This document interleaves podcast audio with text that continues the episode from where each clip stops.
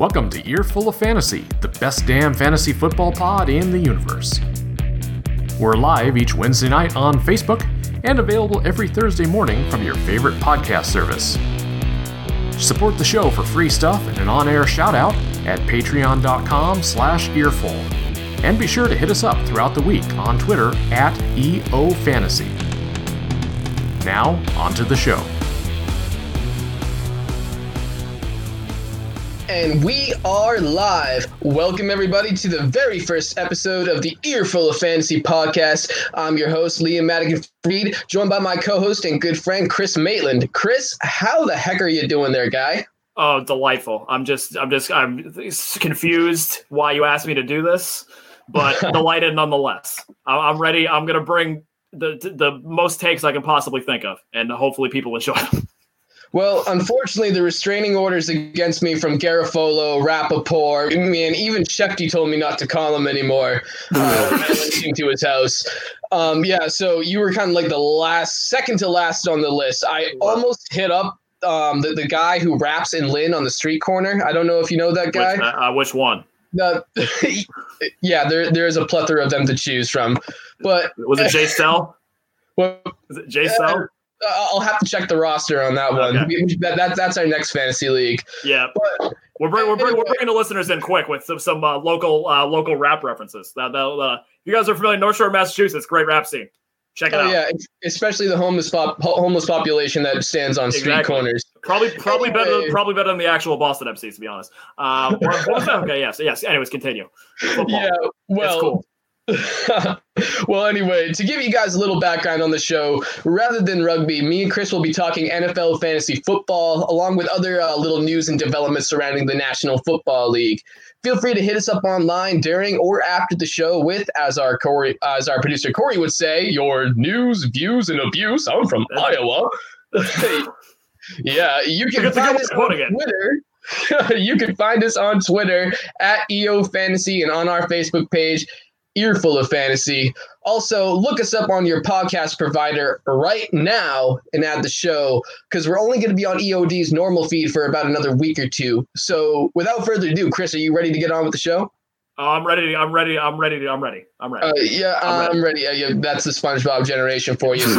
quick rundown for you folks. Uh, me and Chris are going to give you a little bit of information on our personal drafts, just so uh, you guys can see where we stand personally uh, you know, and how we kind of, you know, put our money where our mouth is. How we approach the game, because obviously, I mean, oh, you're, I know you're thinking you're like, you don't, we don't, you don't want to hear about our fantasy teams, and we won't bore you with a bunch of. D we're in one league together. We'll talk about that a bit, but we will not bore you with the nitty gritty of our specific teams. However, since this is the first show and we're introducing ourselves, you do need to get an idea of what positions we value and whatnot, so you know who to trust. Exactly, and or who you want lie, to choose. Might be neither of us. Yeah, and also, not gonna lie, there's going to be, you know, maybe some subliminal trash talking in there to the many other members of our various leagues. Stan. So yes, I'm just gonna slander yeah. every single person, including the including the strangers in my public league, who I don't even I might not even know their first names. Their first names they put online might not even be real. You, they might just all be Russian bots, but so screw you, Putin, you're going down this so. year. I hope, and I hope they're bad. I hope they're bad personnel moves. win. So uh, after me and Chris give you some uh, some garbage takes on our own garbage league, we're going to talk about some post training camp cuts and trades that uh, probably affected your fantasy roster. Uh, we're going to move on to a good old fashioned start 'em situm section, and then we're going to end the show with a few breakout candidates. Breakout candidates we're we're oh, hit, yeah. we're hitting all the stereotypes out of the game. We're hitting every baby. single one of them. So, like I said, uh, so we're moving on. Personal drafts. How did we do? So, like I said, uh, me and Chris, we're going to try and refrain for the most part yes. from talking about all of our personal fantasy leagues. And, yes, and even in this case, we're only going to talk about the one league we're in together. Exactly. There'll be some references probably to other drafts where leagues are. But by the way, how many how many leagues do you have this year? Three, three that okay. I, the three that I know of. I could have drunkenly signed up for like CBS or like you know the NFL fantasy app, like in my sleep. It, it happens, you know. Wait, but, uh, someone uses the CBS fantasy app besides CBS employees? I don't think so. I think that's also just a bunch of Russian bots too. No, and, and, CBS employees. I mean, CBS is America's number one watch network, so they have a lot yeah, of employees every, to, to prop the game. Everybody, up. everybody is forced to have an account, even yeah. Rachel Maddow. Yeah, exactly, and the cat. Rachel Maddow's on NBC. That's not CBS. I, I can't get the cast of NCIS. People look alike to me. The cast. Is, There you go. There you go. Hot All right. Uh, the, so how'd you do, Chris? um, I don't. Well, we'll see. I mean, that's to be determined. But um, no. So I, um, Liam ironically picked um the uh, one pick apart. Uh, I picked eighth, which is uh, far less than ideal. Now, this is, of course, I picked the right year to uh, decide to reevaluate the running back position. Now, see, I got in trouble last season by completely devaluing the running back position. In fact, I had a league where Alex Collins was my RB one. So I, yeah, so I that was that was that was bad. So I'm like, okay. That went around the NFL is the devaluation of the running back position, man. Like yes. suddenly they don't score points. Yeah, but I mean, and I still think the running back position is overrated. I, I do in fantasy football. I mean, like I know the old adage like, oh, you got to have two running backs and you win. You can fill, you can just, just, improv the rest of it. I don't, I don't agree with that. I'm completely fine with. And I took one of my classic approaches this season, which is one horse and a bunch of small horses. Give me one stallion and a bunch of little Sebastians. That's all I need. that is all I need. And I went with this. Obviously, picking eighth, I'm, I'm not getting McCaffrey. I'm not getting Barkley. I'm not getting Elliott. I'm not getting Kamara. So, of the second tier running backs, I ended up with my favorite at eight, and that would be James Conner. So, because. Does that make you Tobey Maguire on top of Seabiscuit? Yes, exactly. All right. Well, you got to come out with another Spider Man man then. we'll see. Tell how I might get fired. So we'll see. We'll see. Uh, but but James Conner, I like James Conner as a as a low end RB one because simply because Pittsburgh's line's fantastic and he's going to get the ball.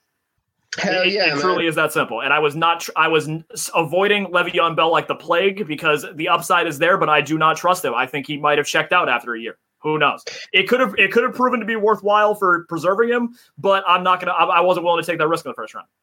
Exactly. Like well, me and Chris, we're going to talk about Antonio Brown a little bit later in the show. Uh, you know, on a Boy, small scale. We don't want to give him. We don't want to give him a ton of attention, but that's just a thing. You can never. What we don't? Yeah, late, late Le'Veon and Antonio are the kind of drama queens where it actually becomes an issue. And, you know, oftentimes the, the, media likes to overblow, like, oh, he has an attitude problem. Oh, he has leadership qualities that aren't, you know, quite up to par. But, like, at, at the end of the day, these guys are actually on social media causing the problem. So, like, yeah, avoid those guys like the plague because you never know when, you know, an intern's going to bump into them into the hallway and all of a sudden they're going to hold out. But, yeah, I mean, Bell. I think Bell's less of a problem in that regard, but yeah, I, again, and also it's the the friggin' Jets. I mean, you don't you don't know what's going to happen with the Jets. Yeah, right. Adam Gase with those big eyes might shoot lasers at some point. Who he knows? Might, and particularly if he's out, he's off the smelling salts. You don't know. so, like Chris said, uh, we were back to back in this draft. I had slot nine and a twelve. Uh, so right there, I went Brandin Cooks. Um, few pick late, few picks later on the wraparound. Uh, or so not not, not Brandin. I was Cooks. what? I, said, I, I, was like, I was like, I was like, if you said Brandin Cooks in the first round, I wouldn't have forgot that. Yeah, no, sorry, dude. Uh, I'm confusing leagues right now, man. Uh, Brandin Cooks in the first round. That is bold. Yeah, right, dude. So anyway, I went Michael Thomas uh, in in the first round. A few picks later on the wraparound. yeah, I picked up Mike Evans. Uh, Evans obviously uh, currently listed as questionable on NFL.com, but despite whatever, yeah, whatever. Uh, you know, despite whatever injury concerns, he's back to practice. He's going to be Mike Jameis Winston's number one target, and I really like Bruce Arians' system and the way he oh, gets yeah. re- receivers open. He turned John. Brown into a bona fide number one. He did great things for Larry Fitzgerald. I think he can do great things for Mike Evans as well. I mean, uh, one, one thing yeah, they have no running game either. They're gonna throw. They're gonna throw that ball nine thousand times a game. You, don't believe in Ronald Jones, dude? I'm shocked. I don't, but I do. Peyton Barber, Barber RB one status. Oh, definitely absolutely. not just like definitely just isn't. He can fall forward for three yards, and that's about it. Let me ask you: If one of them breaks out this season, who is it? If the, um, if the, if the well, football gods bless one, Peyton Barber uh, wasn't a healthy scratch for half the season last year, so I'm going to go with Peyton Barber as a second right. round pick. Mind you, Ronald Jones, second round pick, high end, high, uh, like first five picks of the second round, literally couldn't get on the field in that backfield. So that yeah. is not that is not encouraging for his sign to be even like a, a guy in the NFL, let alone hey, good. I mean, Derrius Guice is looking pretty good, and he kind of had a pretty similar story, you know, if not even worse. So, but well, he got hurt though. Yeah, but he, he, also had like a, a, year to recover from that injury too, because he got he, he got like hurt pretty early in camp. Which yeah, he had several setbacks though. He had several. Yeah. he's had a few surgeries. So, yeah, well, but, I, I, there's another guy on that team that's had a, a couple surgeries as well. You know, Uh, so, well, well getting back to my draft anyway, I want to talk about me. Uh, I really neglected running. Yeah, I, I, really neglected running back early in this draft, and uh, it kind of kind of came back to bite me. Uh, by the time my pick came around after my uh, my two uh, receiver picks, I kind of had to go with David Montgomery. Got Sony Michel um, on on the very next one. Um, behind them, I only have I only have Nyheim Hines, and I'm not feeling good about that. So hopefully, I can you know pull some mind games, uh, do some voodoo, get somebody to uh, pull off a trade. I do have two defenses in this league right now. I'm rolling with the Cleveland Browns and the LA Chargers because you know I'd like to have some versatility there. But uh, yeah, you, you, you you you can swing one of those for maybe I don't know Peyton Barber or Ronald Jones. Yeah, exactly. Maybe actually Ronald Jones is available for free, babies. You can hop on that right now. Straight waiver up. Wire is, wa- wa- waiver, waivers aren't in effect right now post draft, so go crazy. Ronald Jones can be yours for the for free. Real fake doors. But uh but, so but I mean the, my one running back that I'm really feeling good about though, like not that I don't feel good about David Montgomery, but still he's a rookie and that makes me nervous. Uh but Sony Michel between him be, between him and James White, obviously that there's going to be a lot of looks that Tom Brady's going to have to give. Uh, but honestly, I think uh, Sony Michel, I think his, uh, you know, I think his yards per touch is going to go way up this season. He came wicked really? close. With the line? With the I mean, the, the Andrews injury is significant. It, it, it, it's it's significant, but at the same time, you can't you can't you know discount an increase in vision and an increase in awareness. Like just having that full off season underneath your belt and that full season in the playbook. You know, and there's been tons of great reports, uh, you know, concerning his maturity and his uh, his study habits. So I absolutely believe in Sony Michel, especially for Bill Belichick to take a running back in the first round. I think they're intending to use him, you know, to, uh, to sort of take that pressure off of Tom Brady, and I think that goes into full effect this season when they move towards a more run centric defense, uh, more run centric offense. Thank you. You're not nervous about Damien Harris poaching any of his carries? no, no, Damien Harris, he's going to be a great, great change of pace back. Obviously, Bill Belichick loves that Alabama connection, uh, you know, concerning his friendship with Nick Saban. Uh, but at the same time, he's a rookie. Bill Belichick likes, you know, rookies to earn their stripes. Uh, although, he, you know, he, he trusted Michel last season. Absolutely, so, came close, damn, damn close to a thousand yards in under under uh, like twelve games or something like yeah. that. No, he was he was um, impressive last season, but I mean the, the line. I mean, I know Scarnecchia is a wizard. He can he can make he can make the most out of anybody you throw at him. But still, when you got Isaiah Wynn coming off an Achilles injury, you have mm-hmm. the presence of Harris, and you have Andrews out for the season. It, it, makes me a little nervous. I, I don't love Sony Michel. Don't doubt Coach Dante though on that line, man.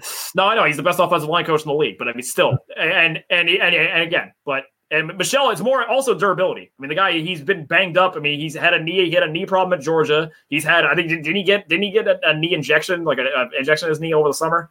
Yeah, I think I think he got fluid drained or something like yeah, that. Yeah, Anything uh, yeah. Mm. yeah. He, he, he, hasn't missed any significant practice time in training camp but, or in uh, or OTAs or anything like that. So I'm honestly not worried.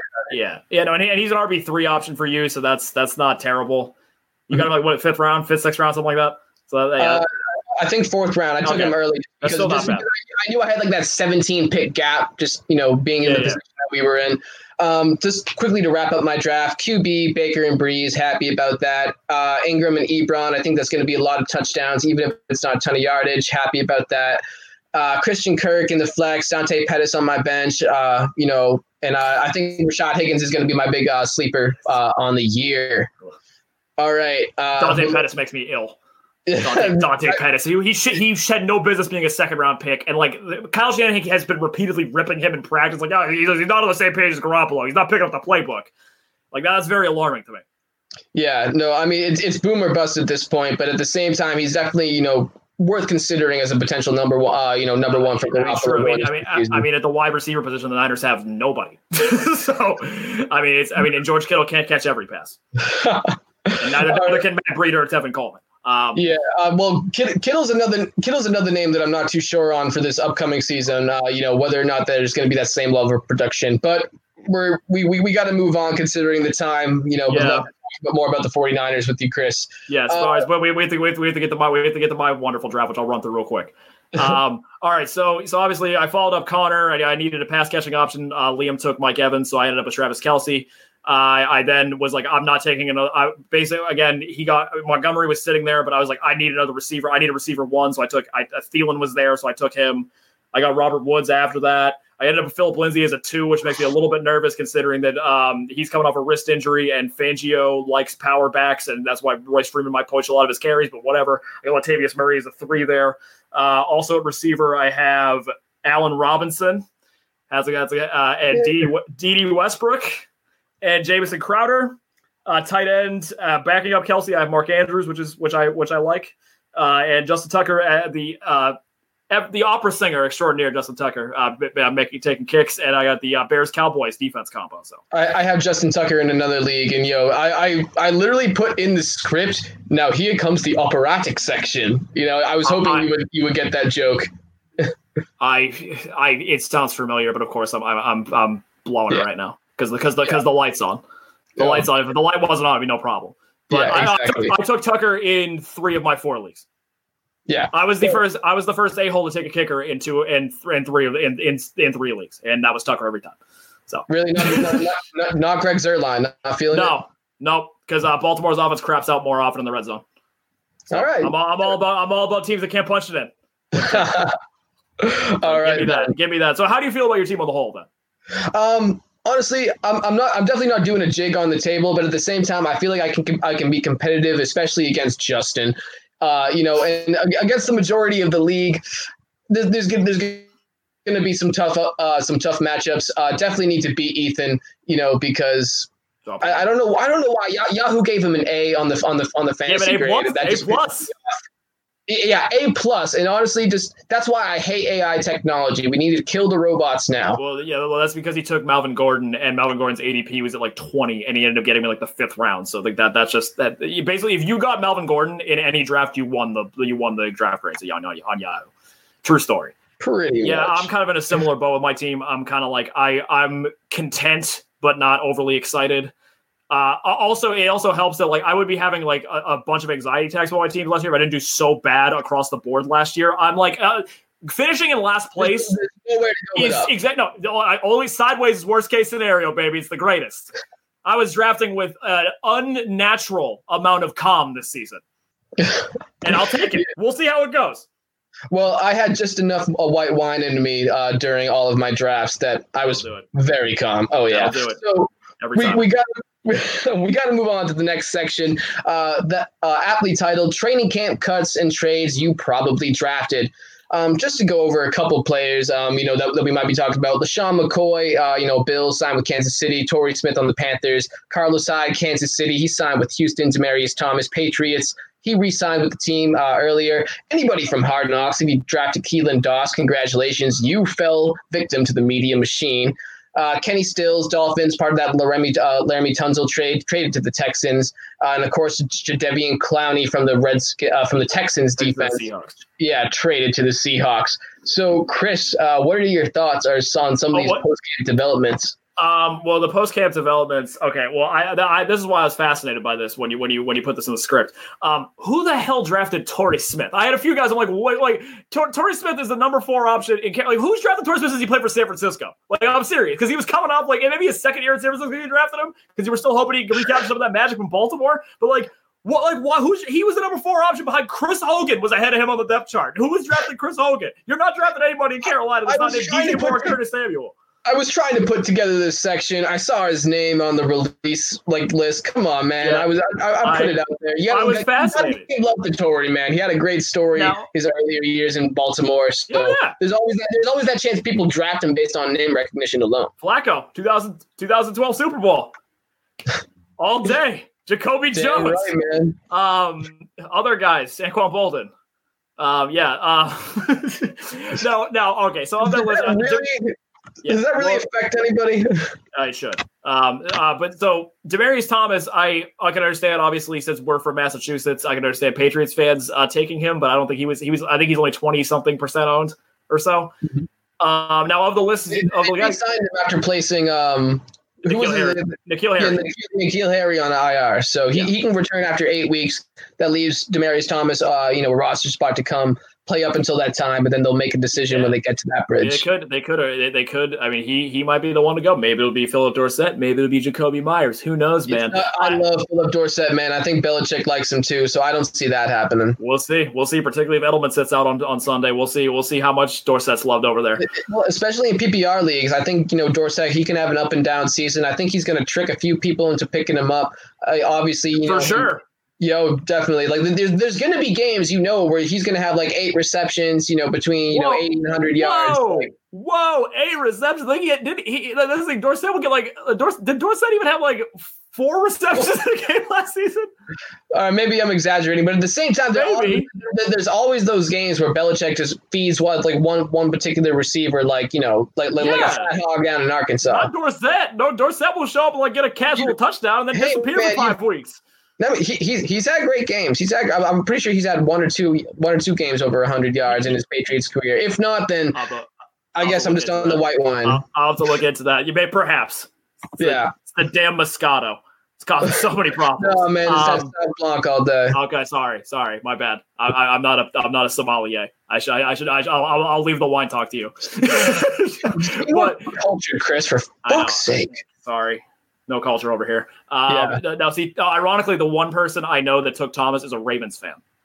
so that, that's that's uh, that that was kind of funny. But of the guys you listed, I think there's only two that really make a difference for fantasy purposes in most leagues. Um, the top being LeSean McCoy because he his him going to the Chiefs just further muddles a already messy backfield situation in Kansas City. I mean, with Damien Williams' injury in the beginning of camp, Andy Reid was already leaning, and the Williams' injury paired with the, the emergence of Darwin Thompson had Andy Reid thinking, I'm going to go with the committee this season. Do you think you could see something similar to uh, Washington uh, last season when Adrian Peterson, his sort of late career emergence, um, you know, like they, they kind of had no choice but to ride the hot hand with him. Yes. And it might have been at the expense of, you know, some development of a few younger guys. Yeah, well, Washington didn't even have a guy. You could say Samaje Perine because he was okay the previous season. You could say that it was you. you could say that was a situation, but guy with Guice injured, but with Guice, yeah, no, exactly, he got cut. So I'm saying, I'm mm-hmm. saying like they don't even have a guy. They have a, they have guys that are more promising in Kansas City. And I think McCoy. I think it could, but I do think you're onto something because I think McCoy, obviously with his familiarity with Andy Reid, could get a fair amount of touches in that backfield. Now he's 31, 32 years old. He doesn't have a lot of the tank. I mean, but also Kansas City's line's also, well, not great, is a lot better than what Buffalo's line was last year. So McCoy should get a fair amount of touches there, particularly with Williams getting hurt. But we'll see. But McCoy, McCoy could really screw up that. Particularly if you took Damien Williams second, third round, like that could be a problem. McCoy yeah, yeah, most definitely, especially with McCoy's receiving ability. We're going to see how, um, if it's deteriorated eh, a little bit. We saw, you know, shades of that in Buffalo, but at the same time, Buffalo had a whole plethora of plot problems that made his job a lot tougher. So it's going to be interesting to see That's Shady true. back at, yeah, we're, we're, we're going to see Shady back in an environment where you know he's a little bit more supported and he might he might be able to use his talents a little bit more effectively. So it's no, be sure. interesting this year. For yeah, sure, because he, he, he, can be a change of pace option. That, that, yeah, that's the luxury of having of having three guys. I mean, like him being one of three guys that can conceivably contribute. Yep, and Reid knows how to use them. You know, after spending sure. I think it was like yeah four years in Philly, I believe yep. it was. Yeah, no, yep. and McCoy had his best years in Philly with Andy Reid. Absolutely. So absolutely, I mean that, that, that's a good move. And obviously, so the other the only other move I can think of is Clowney. It's obviously not as big of a move. Basically, he makes Houston's defense, who was already a blah option considering the how the dramatic changes they've had in their secondary this season. It makes them go from like average to below average to me, and it makes Seattle's and Seattle goes from below average to average. That's basically like I mean clearly Clowney is more of a edge run is more of a run stuffer, so he's not going to. I, I, think Seattle's a little bit more than average at this point, especially considering now they have Clowney, they have uh, you know hopefully Ezekiel Ansah gets him back at least a little bit closer to the form he had in his early Lions career. Yeah. They have they have Wright, they have That's Bobby Wagner. Point. You know, that's a good point because Ansah, if if, if Ansah if can get another edge, yeah. no, exactly, then their pass rush might be legit because that that's the thing is that their secondary is raw, but they do get a fair amount of takeaways. They're young, like I mean, Shaq Griffin, Tedric Thompson. You have a lot of young guys back there, Bradley McDougald. But uh, their edge rush, if you if Ansah can be like, well, that's the thing. Ansah's been a, has just been up and down, up down, up to, down his entire career. If you look at his sack numbers, they're insane. He'll go from like two sacks to 14 the next season. There's truly no consistency there. But it's all about health, man. It's all exactly. about how, how he recovers in the off in the off exactly. season prior. You know, yeah, the, and he's, he's getting up there. He's getting up there. He's 30, 31 now. So, but he he's a, he's a good risk to take for a one year pick, and if he can stick, obviously Clowney uh, uh, is more of a run stuffer than a pass rusher. but he's a good. He can contribute enough of his pass rusher that if Ansah does what he does, they're gonna be they're gonna be in business. So yeah, I, I will give you that. I will give you that. That they could they could actually it could be if if Ansah clicks and Clowney clicks, they could be a top ten fantasy defense. At, at, this point in his career as well, I think Ezekiel Ansah is not a guy who's going to be seeing another two or three year deal. I think he's going to no. be that one year guy. Yeah, yeah, that one year deal guy. Could could Seattle, you know, maybe extend him a year after this if he shows some promise? Yeah, totally, absolutely. But I don't see, you know, anything like, you know, like like a, like a eight, eight or nine million, you know, per year or anything like that coming no, in his future. No, I don't think he's going to get a, a, deal like uh, former Seahawk Frank Clark got with the Chiefs. I don't think that's going to be. I don't think that's in his future at his age. Oh yeah, or even when All Justin right. Houston got with the Colts. no, most definitely no. Oh, Justin Houston's getting up there in age as well too.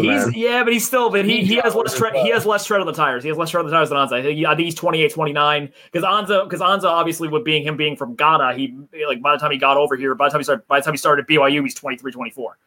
Mm-hmm. So that that obviously is, is it factors into it. So the Antonio Gates effect, you know, when you when you don't have as much, you know, younger years, you know, tread on the, those those tires, you know, can kind of extend later into your life. Exactly. All right.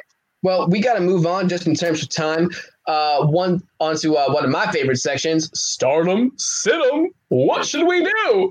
That's a, that's an excellent. And we're we're, we're going to tell you. I mean, all right. I mean, I don't know how you approach this. I more so. Well, it starts. I basically more said like this is who like a top a top tier guy. This is basically like my start 'em is basically the guy who I think is gonna be the number one player at that position for this week. Mm-hmm. And my sit 'em is like a higher caliber guy that I think is going to disappoint this week. That, that, that's the way I approach it. How about yourself? So I'm going to be changing it up a little bit week to week. Um, not going to lie, a few of my situms you're going to be like, well, no, duh. But I need to set the yes. record straight. Yeah, like I just, certainly was. Just you know, rip that band-aid off real quick. Then I might be kind of switching a little bit more to your style. You know, uh, you, you, I think you saw my, uh, my, my my wide receiver sit 'em at this point. That's that's kind of a no duh. You know, I, I feel like in week one. That was uh, definitely the kicker. The, the kicker and the quarterback were the ones I was most confused by. Yeah, most definitely. Anyway, so particularly the kicker, the kicker, we'll, we'll, we'll, the audience will find out in a moment. Yeah, but exactly. The kicker in particular was like, "Come on, really?"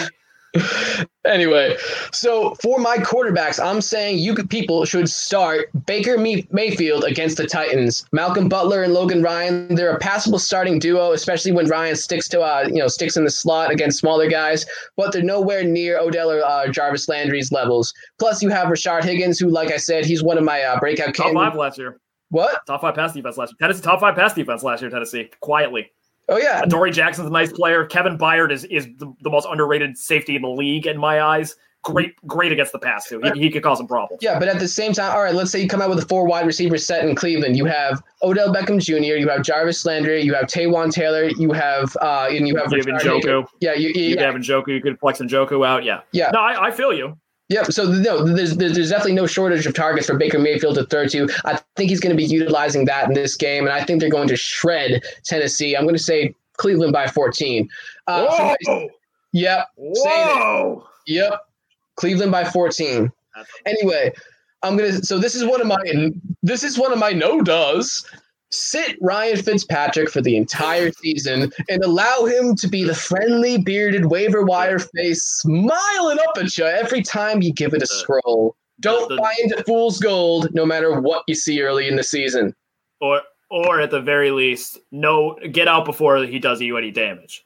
Because yeah, like I, it, like when you see like the wave, you know the wave lasts like three four weeks. So when you guys get when he puts in like two or three insane performances, cut ties. Cut ties. Let, us not forget this is a father of seven people. You know, I, he, I, always forget. I forgot that he had that many kids until a couple days ago. Him and his wife are Harvard graduates. All right, they are trying to fill the world with smart people, and I commend them. Yeah, no, he deserves he deserves a medal for that. He really does. But yeah, I mean, Fitzpatrick. I mean, Fitzpatrick. I mean, unless you're like, unless uh, Stephen Ross paid you off, I don't think Ryan Fitzpatrick's on your fantasy team. or you're just like the most loyal Dolphins fan on the planet. I know a few. I know a few.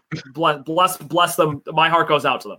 At least, right, at, least, at least they have Kenyon Drake. Um, uh, signal callers, man. All right, okay. Quarterback, I got start 'em. Speaking of the Miami Dolphins, I got the guy who's going against them this week. That would be Lamar Jackson. Um, this is strictly Lamar Jackson's not a quarterback that I love at all this year. I'm not convinced he is a uh, developed enough a passer to make the adjustment in his second year. I think defense will figure him out. However, He's from Pompano Beach, Florida, which is in this, which is in South Florida. This is a homecoming game for him, and I think he's going to show out for uh, his family and friends in attendance. And for sit 'em, I got Cam Newton Ooh, coming off the against the Rams. Tough secondary, coming off a foot injury, just no bueno. No, no, no, no Cam Newton for you. Not okay. this week, no, not this All week. Right. And I love Cam, and I wanted to see him succeed, but the poor guy. I mean, he's just so gigantic that he just keeps and he, and he runs recklessly and he keeps getting hurt. He runs with his chest up, and which is exactly, which is exactly how Drew Bledsoe got hurt. Yeah, exactly. You know, that I mean, getting absolutely freaking decked. Let's say Newton is not going to uh, not going to make it to forty. Like like he's not going to be the next Drew Brees or Tom Brady. That's not happening. I don't think so. No. So, uh, but what, what, tell me, what do you think about running backs? Okay, running backs. Okay, I mean, obviously, I mean, like this is going to be. I mean, again, hold on to your hats. If you want a, a start 'em, I mean, this this guy, this is a real deep sleeper. Alvin Kamara against the Texans. Witchcraft. Uh, You're out of your mind, boy.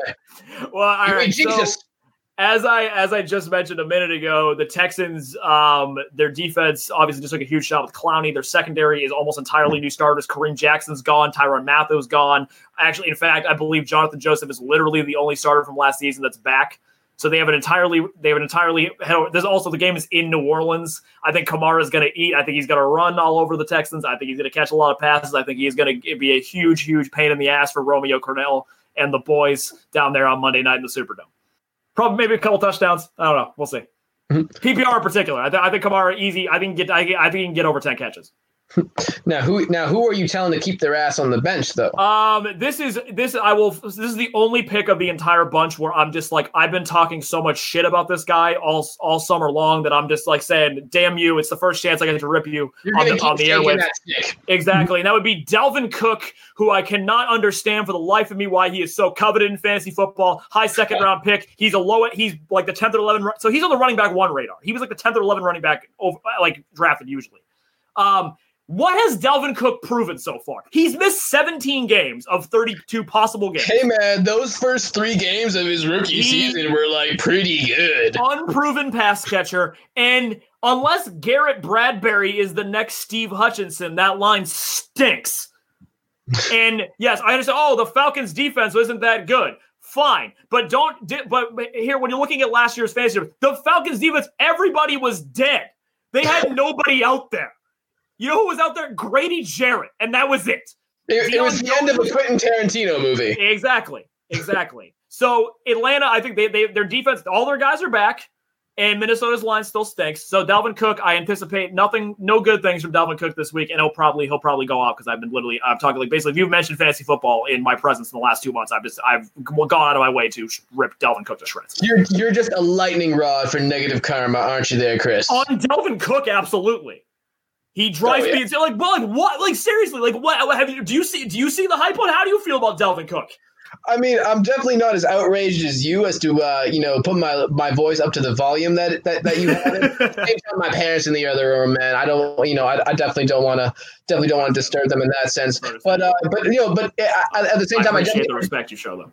Oh, totally. At the same time, though, I do. I, I gotta show Dalvin Cook a little bit of love, man. Uh, you know, he he's shown so he, he's shown that the ability to get past the uh, the knee injury that sidelined him in his rookie year. I think he had a slow sophomore slump of a season.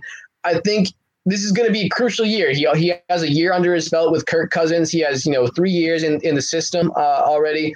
This is the year that he has to kind of put it all together. He's healthy. He's in the system let's see if he can actually we'll pull something off. We'll you know, and, and, like you said, he needs to develop as a passer because right now he's pretty one dimensional. And, yeah. when he has, and when he has his games, he has his games. You know, he oh, for sure. For yeah, sure, he, his stats his stats are inflated because he'll, he'll go off like three or four times a year. He's like he's like Michael Bush back in the day. Remember him? He played yeah. for the Raiders. He used to what Michael Bush. He would do nothing for like nine games, and he'd break off like two runs, and his stats. You're like, oh man, Michael Bush ran for eight yards a carry. That's crazy it's almost like the Eric Ebron effect, but touchdowns. You know what I mean? It's like he wasn't exactly doing a whole lot between you know the end zones, but as soon as he got into the red zone, well, he was no. Superman. You know, so you you ended up getting a whole bunch of points, but nobody started him because nobody trusted him to be productive on a, on a consistent basis. Exactly. Same thing with Dalvin Cook. I'm yes. going to have that concern, which is why I avoided him. But the difference between Ebron and Cook is that Ebron's going and Ebron's going like the seventh or eighth round. Cook's going in like the top 15 picks. Yeah. Little, so, little ridiculous. Yeah. So moving on to That's my running backs. Yeah, my running backs.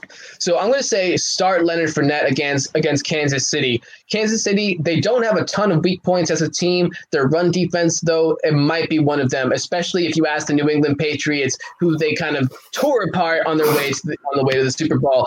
Uh, Kansas City last season, they gave up they gave up an average of five yards per carry to opposing running backs, and I don't really see a whole ton of improvement in terms of the personnel that they added. Spagnuolo, uh, he's coming in. He's going to switch, change everything.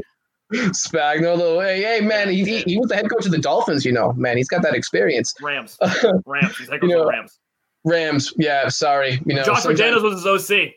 Yeah, the, the, the, coaching the coaching carousel it goes pretty fast sometimes. I mean, but I mean, he, he might end up being the next coach of the Dolphins after Flores gets fired. Who knows? Yeah, but overall, I think uh, I think Nick Foles is going to use Big Leonard to uh, grind away the clock in this one. Uh, I'm I'm going to say Kansas City by three. I don't I don't think it's a huge you know I don't think it's a huge uh, shootout for Pat Mahomes. Um, you know I'm a little bit skeptical on his targets between Tyreek Hill and Mecole Hardman, but uh, you know we'll we'll see because you know Pat Mahomes is a human cheat code, so you can never exactly count that's, him out. That's that's exactly right in terms of my sit, I'm going to go with uh, another one who you should, you know, probably be pretty obvious. Carlos Hyde. You know, uh, I, I, like the I, like some of the pieces that Houston has put together uh, on offense, defense, whole other thing. Uh, you know, you know, not, not not high on Bradley Roby. Exactly. They a little bit.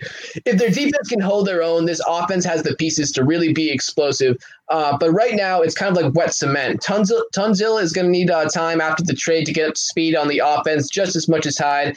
And the, the jury's kind of out on how Tytus Howard is going to do at run blocking at guard. So that's going to be, you know, remains to be seen. Uh, look for Duke Johnson Jr. Uh, in this case to get the majority of touches in this game for Houston.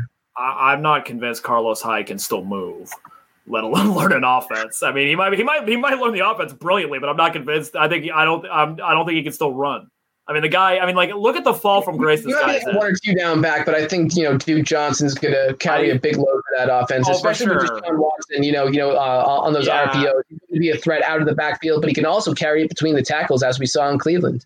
Yeah, I think with I think Duke Johnson. If basically, I think it's only a matter of time if if until Duke Johnson's the is the top back there. I don't think they're going to get. They might give they might give Carlos Hyde a little bit of run in the beginning, so Duke is because Duke is hasn't gotten a ton of touches in between the tackles. But uh, Hyde, I mean, he, if he's as unimpressive as he was in Jacksonville and Cleveland last season, I don't think he's going to get a lot of run in Houston, particularly with that with that line, even with Tunsil. Like, mm, mm, mm. No. I mean, at the same time, though, his, his uh, you know, the, the, first few weeks of last season that he spent with Cleveland, he was actually pretty productive. He averaged about 4.1 yards per carry, if I if I, if I uh, remember correctly. I, I I don't remember that at all. I think maybe maybe, maybe it's because in Jacksonville, once Fournette went down, he got like five yards a game. So it's recency bias. Exactly. All right. So moving on again, little press for time. Wide receivers. Uh, so I'm going to start this one off. I'm going to say you people should start T.Y. Hilton. Uh, you know, Eugene. Hilton. anyway, I think Hilton can stretch the defense just as well as anybody, but he can also do a ton of damage on short routes by creating space really quickly between his cover man and himself. Uh, so with the pass rush of both Bosa and Ingram closing in on Brissett, look for the look for this newly paid man under center to look for his number one T.Y. Hilton early and pretty often. This is especially true in PPR leagues. Uh, T.Y. Hilton, you know, sometimes he's he gets a little banged up in games and he kind of falls off in the fourth quarter, but he's one of these guys who can be totally deadly in the middle of the field. Oh, yeah, Red zone sometimes a little bit uh, to oh. be desired, but they have Jack Doyle I, and Eric Ebron for that. Yeah, I mean, T- I mean, Ty, obviously, like you said, I mean, he, he like he he's not going to get a ton of touchdowns in the red zone because of his size, but the guy, I, I think he, I think he's one of the most underrated receivers in the league. He can truly take the top off a of defense. He's absolutely explosive. And mind you, he he got almost a thousand yards with Brissett the first time when they didn't have a line or a running back or a team.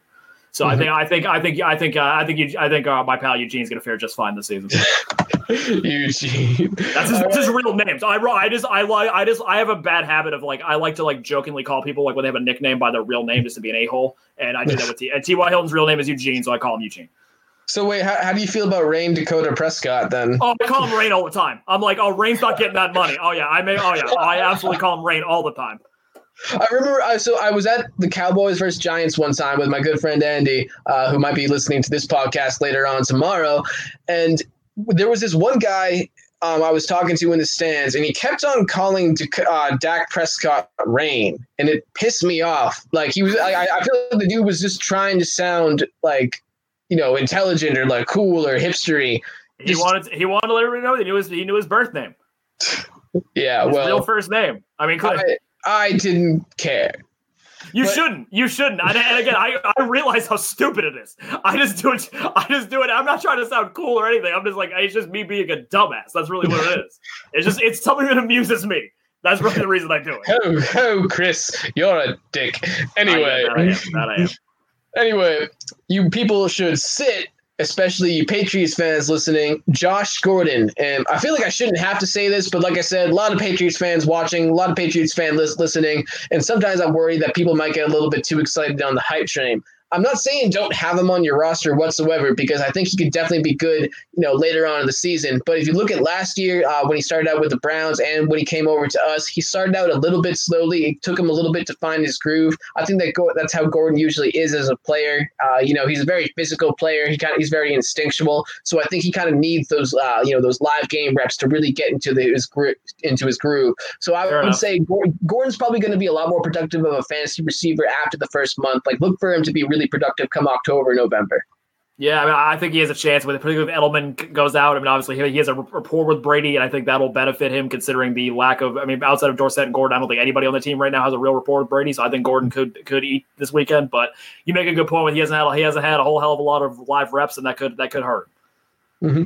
All right, so I'll, I will. Uh, I'll take the wheel here. My stardom is uh, this is a weird one. Uh, Kenny Golladay uh, basically, this is simple. Uh, the Cardinals, Patrick Peterson is suspended. Robert Alford is hurt. Those are their top two corners.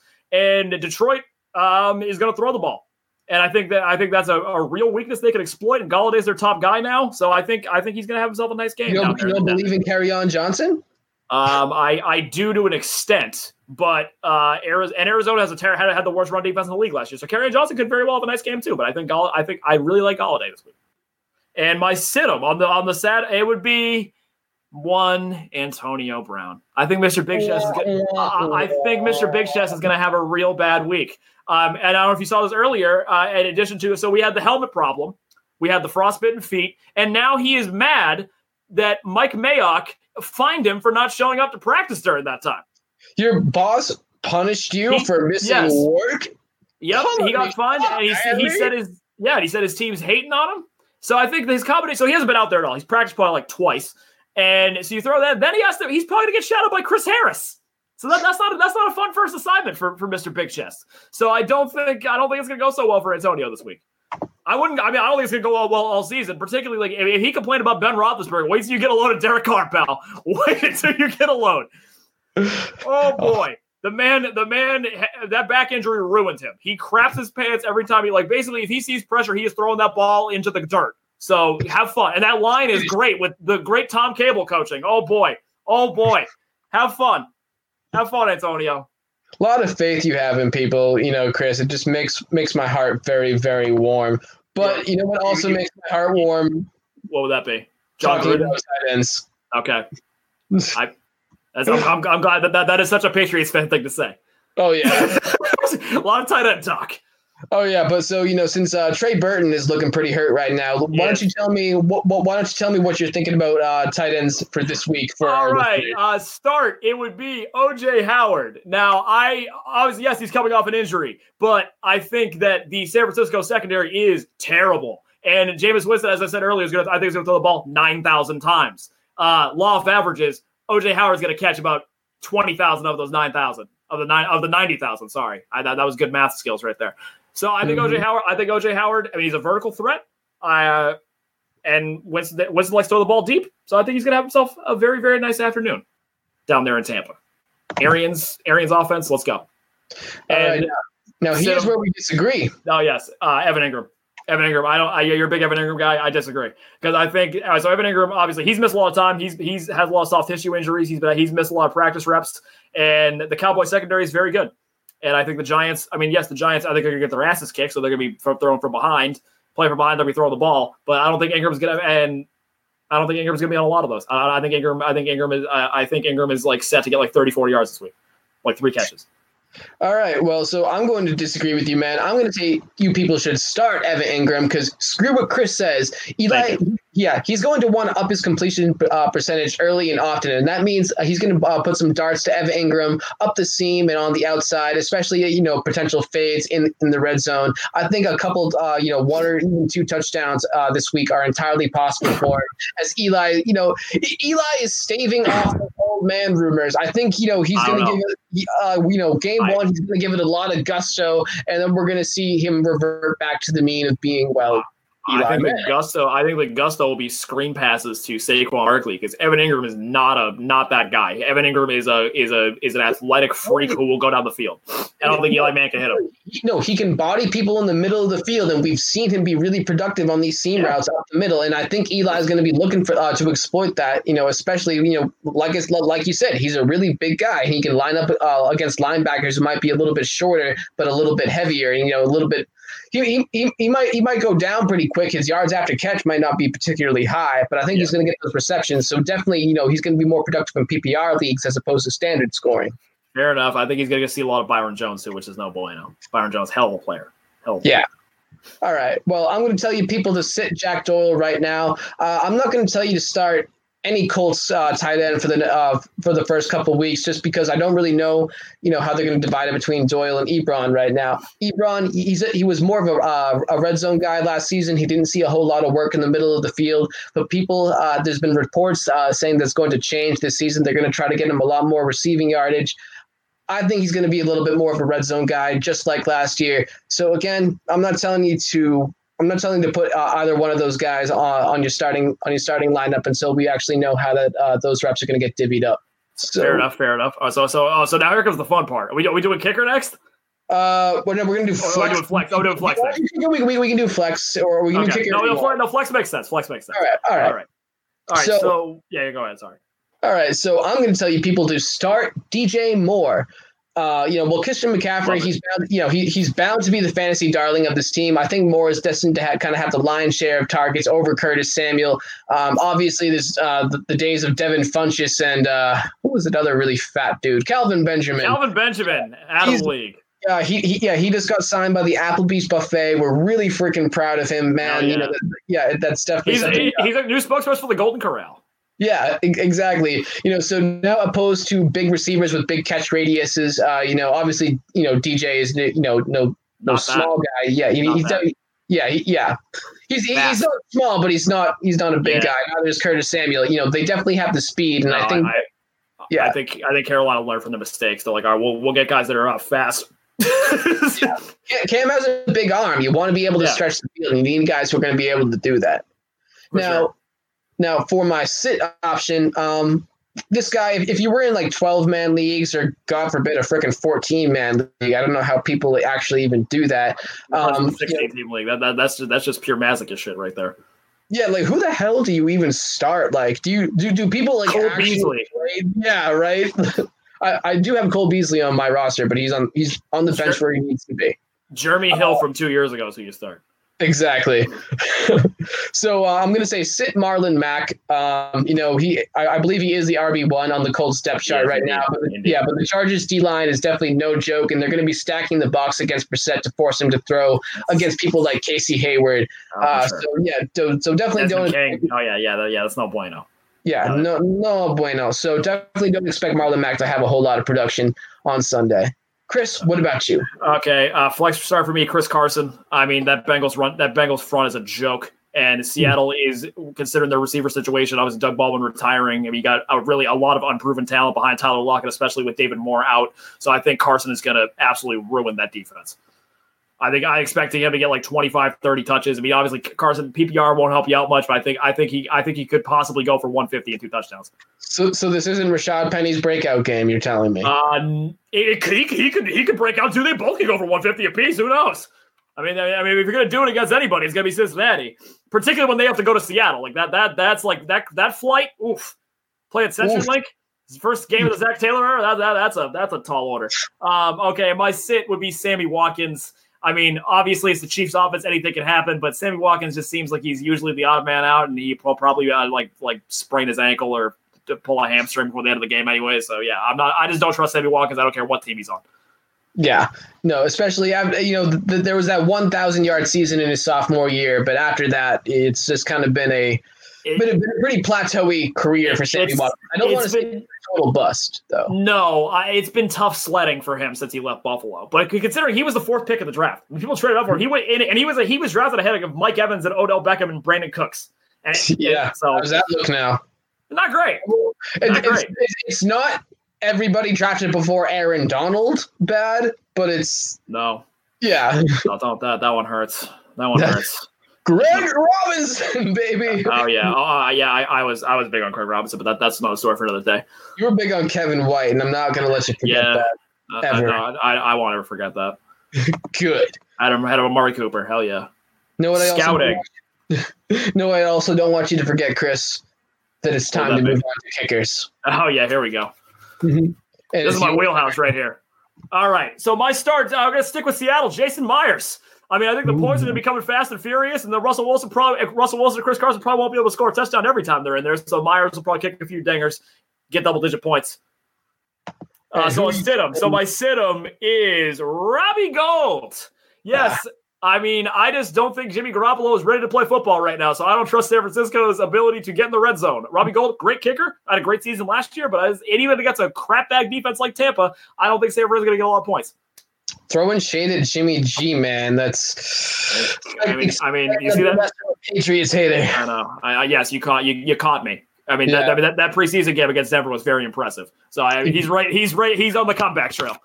Oh, absolutely. So for my guys, I'm going to go with uh, starting Justin Tucker.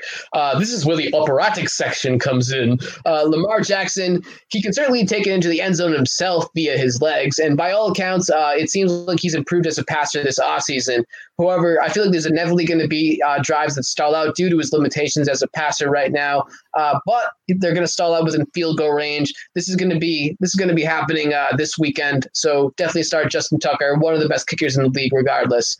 Uh, sit Eddy Pineiro, Pineiro, Pineiro. Eddy Pineiro, yes. Uh, I mean, it's Pineiro. shocking. I mean, oh, yeah. can you tell me a bear? You're not going to start a Bears kicker? Wow. I'll believe it when I see it. Oh. Hashtag double doink. I mean, considering the Pineiro, I mean, we're Bears, us Bears fans are at the point where they're giving condescending applause when a kick goes through the uprights. I mean, that's where we. I mean, I don't think like every time uh, uh, somebody goes out for a kick, let, let not even a field goal, an extra point, it's nerve wracking. Right. It's it's the Robbie Gould curse. The Robbie Gould curse is real. Ryan Pace never got rid of Robbie Gould, and we're we're atoning for our sins. It's terrible. Cody Parkey's just sitting in bed, cuddling with his hot wife, just being like, "Where did I go wrong?" You know, not not not not like he doesn't have a ton of money either. I mean, yeah, uh, I mean the Bears game definitely didn't give him a lot of money for to miss uh, to miss a lot of kicks. Yeah, no, not not a soul, not a soul rooted for the Bears. Thought the kick was going in. But uh, yes, anyways, moving on. Let's please not talk about this specific. Can't do this right now. All right, so we're gonna uh, move a little bit uh, more to the east in the Midwest. I'm gonna tell you guys to start the Cleveland Brown defense, mainly because Taylor Lewan is missing at, at left tackle, and I think uh, Myles Garrett is going to feast as a result. That's a, that's a, good point. Who who who they rolled out at left tackle? I haven't looked at the depth chart. Um, I think it was like some Chili's employee who was uh, over 350. Kelvin Benjamin. Yes, yes, he's out of the league. Finally. If Kelvin Benjamin resurrected his career as a left tackle, they that would deserve a movie. It would. nobody less than Peter Jackson had it. It, would. It would truly be one of the most inspiring sports movies of all time. Move over when the game stands tall and draft day.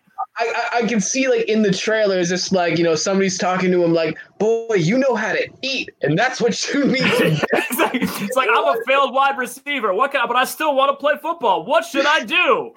Play tackle. Okay, and he just goes to camp and dominates. Right, dude. Freaking, what's his name? That former, yeah, that, that former draft pick by the uh, Raiders, number one overall everyone thought he was really good. Marcus Russell? Yeah, that, that yeah. that's where his career should have gone, man. Yeah, exactly. Another inspiring story.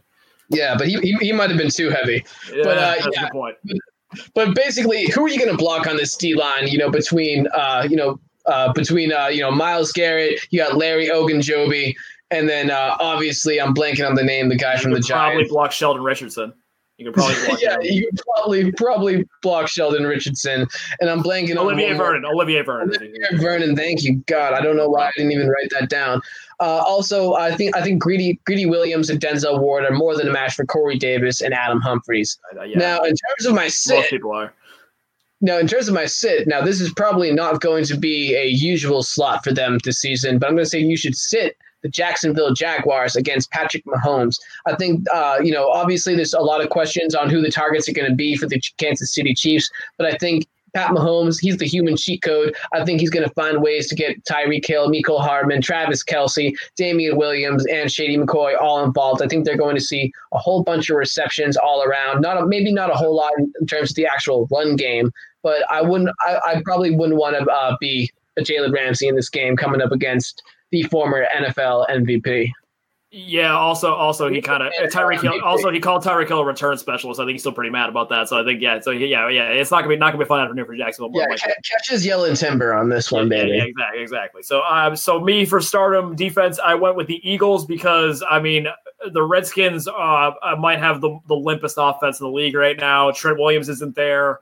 Like it's just not pretty. And Jackson, man. Exactly, which is a, a, real tragedy. One of the one, that Laquan Treble, the two saddest uh, cuts of the, of the entire yeah. offseason. Um, but yeah, I think Philly Philly has an underrated defense. I think the guy, I think Fletcher Cox, uh, Derek Derek Barnett, uh, Brandon Graham, they're gonna have a nice afternoon against that against that non-existent Washington offense. And for a situm, I I talked about it earlier. The Texans. I mean, I think I mean that's just a brutal matchup against the against the Saints, particularly with the with the without Clowney and the revamp secondary. Like that's that's something you don't want to touch at this right. stage.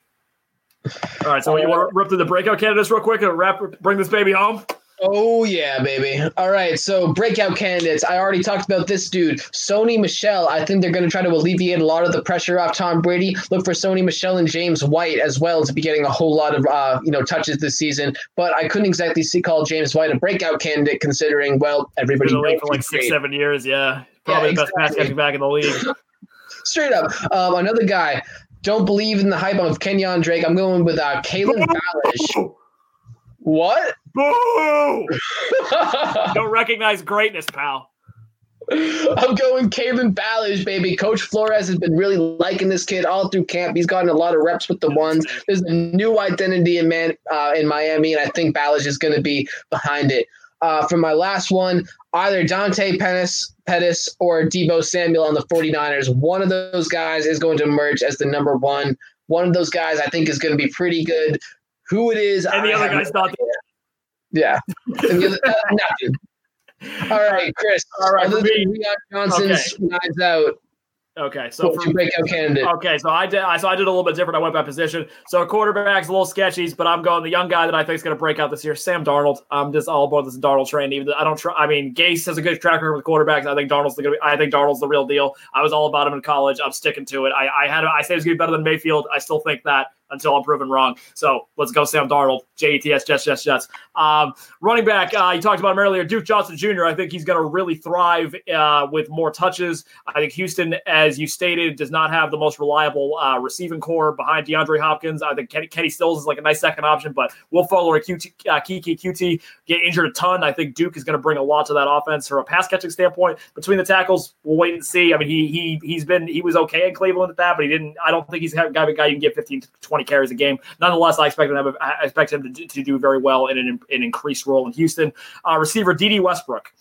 Um, I am all aboard the Dede Westbrook train. Um, John Filippo, the OC in Jacksonville, has been very. I mean, he said he was the best uh, route runner uh, he's ever coached, which is wild because he just came from Minnesota, where Adam Thielen and Stefon Diggs are. So that's pretty wild. That, that's high praise. Uh, Westbrook won the Biletnikoff in Oklahoma, and I think he got he got almost 800 yards with Blake Bortles and uh, Cody Kessler last year. So I think even if Nick Foles isn't necessarily uh, Super Bowl MVP status in Jacksonville, I think Westbrook should have a nice year. I mean, he's clear number one too. There's really no competition there either. So I think I think he's in a great position to succeed there. Uh, tight end Mark Andrews. Uh, Mar- Lamar Jackson, I said, not um, not. I, I think he's obviously needs to improve as a passer. Uh, Baltimore's receiving corps is completely overhauled. Really, Willie Snead is the only wide receiver that's back from last season. So I think Andrews is the only guy he has a rapport with. So I, th- I think that I think he's going to absolutely get the uh, bulk of the looks there. And wrapping it up, defense. Uh, now everybody's very sad on the team right now because of a, a, certain sudden retirement. But I'm going with the Indianapolis Colts defense. I really like what I really like what Matt Eberflus did there last season. I think they got a lot of young talent that I really, really, really believe in. Darius Leonard, Malik Hooker, Kenny Moore, Pierre Desir. They added Justin Houston, so I think I think they're gonna. I think that defense is gonna surprise people this season. All right, all right. Well, there's your breakout candidates, man. So we're gonna move on now to final thoughts. My final thought Jared Goff just got a $134 million contract with 110 million guaranteed. The day before Ezekiel Elliott, $90 million, $40 million guaranteed. Chris, who is next, Dak or Amari? Uh, yeah, probably Dak because I thought I think Jerry has no problem letting Amari walk, particularly after what he dealt with Dez Bryant.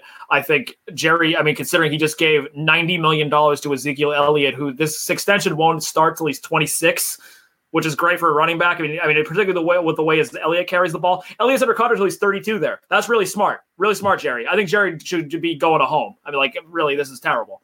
But um, yeah, I think I think Prescott will get a contract before Amari, and Jerry will give him his 40 million dollars, which is insane. No, for, Rain, Rain doesn't deserve 40 million dollars. He's not. come on, come on. But he's gonna get it. He's, he's no, he'll get it absolutely, which is insane. But and the craziest part is the cap's going to keep going up and up and up. So like Prescott's forty million dollars a year will look like nothing. Exactly. In a couple years. Stay there with Goff. Uh, mm-hmm. Uh, curious timing though, giving Goff a deal right after the Super Bowl. I mean, I don't know why. I mean, like I, I, I think Goff is getting beaten a little too hard. But like, like you said, the price tag is only going to go up, and they have yeah. they're, going to have other people they need to extend it. Oh man, point. can I? I can't wait to see how much the Bears give Trubisky. Oh boy, that's going to be fun. The the avocado. Uh, he's a plain bagel quarterback. That's that's how I, I call Mr. Trubisky. I don't. I just want him to be okay. just like a passable guy. Is, is, is, that, is that your final thought? Just you know, just yeah, I want to pass him a passable quarterback. So yes, yes. You know what? My final thought. My final thought is uh, tomorrow night uh, during the Chicago Bears. Just think of me. Think of my plight because I, I I am. This is horrifying for me because I'm going into a season where I'm view almost viewing the team through an optimistic lens, which is terrifying. There's expectations. Like I'm, I'm, I'm starting to look at the NFC bracket and I'm like envisioning a path to them for them to go far in the playoffs. And maybe you're just setting yourself up for heartbreak, Chris. No, no, because I'm I will not. But I said I'm flirting with it. I'm not convinced. for me, no. For me, this is a huge step, Liam. This is a huge step. You've been hurt before, so you, you exactly you, you got to work to open no, up. I get it. I get it me over and over. And I, I, know again, this has nothing to do with fantasy, but you said final thoughts, so I'm just going to give this final thought on the on the eve of the season. So oh, yeah. people will listen to this tomorrow. So tomorrow, so yeah, so tonight, tomorrow, tomorrow night, tonight, if you're listening to this on Thursday, um, think of me, think of me, and I will be uh, a mess all day tomorrow, and hopefully my sad my frown will be turned upside down, and hopefully they'll beat the crap out of the Packers tomorrow. Yeah, or at least win or Aaron Rodgers is just gonna whip him. Yeah, but, I'm hoping that Matt. I'm hoping. I'm hoping him and Matt LaFleur already hate each other, and they're just like, and there's yeah, they get into a fist fight on the sidelines the second quarter. Like, there, there, no plays are getting called in. They're getting false start after false start. There's just it's just chaos. That's what That on Hard Knocks, man. Never mind, yeah. Jon Gruden. Exactly. Gruden disappointed. maybe, maybe LaFleur, maybe LaFleur and Rodgers yelling at each other will provide the uh, entertainment that we like. We didn't get get a whole hell of a lot of this season. All right. Well, if there's nothing else, then I'd like to say thank you to you folks for listening to the very first episode of Earful of Fantasy. Remember, you can catch us every Wednesday night at 7:30 p.m. Eastern Standard Time here on Facebook or every Thursday morning via your favorite podcast provider. Speaking of podcast providers, make sure you use it to uh, to subscribe to Earful of Fantasy, as this show will only be listed on Earful of Dirt's normal feed for another week or two. While you're at it, make sure to give us a like on Facebook, Earful of Fantasy, where you can have uh, the most direct interaction with me and Chris, or on Twitter at EO Fantasy. Thank you, folks, and and may the fantasy gods be kind to you, unless you're playing me. Chris, any final words? Uh, yeah, I mean, like, thanks, thanks, you guys for listening. Hope you enjoyed it. Um, this is obviously, I mean, this is the first episode. I think it went pretty well, and hopefully, it will uh keep chugging along in the coming weeks. And uh, again, thank, thank you for checking it out. Uh, follow our socials. I'll be more, we'll be more active on there. And uh, see you next week. See ya. Go Bears. You've been listening to Earful of Fantasy on the Earful of Sports Media Network. Be sure to tune in next week. We're live each Wednesday night on Facebook and available every Thursday morning from your favorite podcast service. Support the show for free stuff and an on-air shout-out at patreon.com slash earful. And be sure to hit us up throughout the week on Twitter at EOFantasy. Until next time, check those trades and watch them stats.